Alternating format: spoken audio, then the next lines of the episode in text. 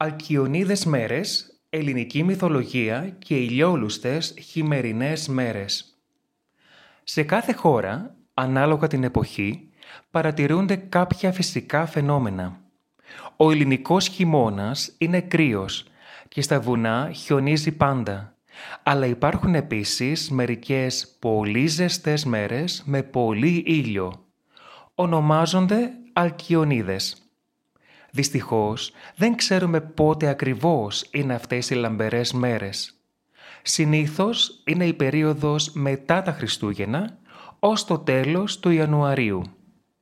Είναι μια συνεχής περίοδος με καθαρό μπλε ουρανό και υψηλές θερμοκρασίες που στην περιοχή της Αθήνας μπορούν να φτάσουν πάνω από τους 20 βαθμούς Κελσίου.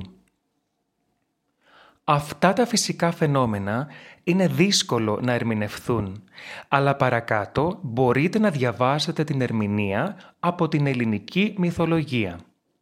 Ο μύθος της Αλκιόνης είναι μια τρυφερή ιστορία αγάπης και αφοσίωσης, που εξηγεί τις Αλκιονίδες μέρες με τον ήλιο και τις ήρεμες θάλασσες χωρίς αέρα.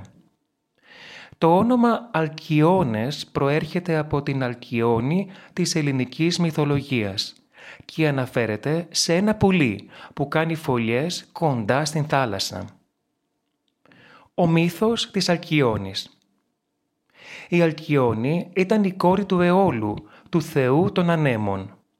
Η Αλκιόνη παντρεύτηκε με τον θνητό βασιλιά Κίικα της Τραχίνας ο Κίικας πνίγηκε σε μια μεγάλη καταιγίδα παρά τις προειδοποιήσεις της Αλκιόνης. Ο Ποσειδώνας, θεός της θάλασσας, πήγε το νεκρό σώμα του στην σύζυγό του. Η Αλκιόνη ήταν απαρηγόρητη και γι' αυτό έπεσε στα κύματα. Έκπληκτη η θεή από την αγάπη της και την αφοσίωσή της, αποφάσισαν να την σώσουν και να την μεταμορφώσουν σε πουλί της θάλασσας. Επίσης, μεταμόρφωσαν τον Κίικα σε Αλκιώνα, ώστε να μπορέσουν να ζήσουν μαζί. Η Αλκιώνα μπορούσε να γεννά αυγά μόνο τον χειμώνα. Έφτιαχνε την φωλιά της κοντά στην ακτή, στο σημείο όπου βρέθηκε το σώμα του Κίικα, αλλά η χειμωνιάτικη τρικυμία έπαιρνε μακριά τα αυγά της.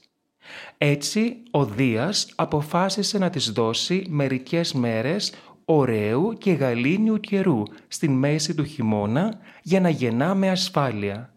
Αυτές είναι οι Αλκιονίδες μέρες.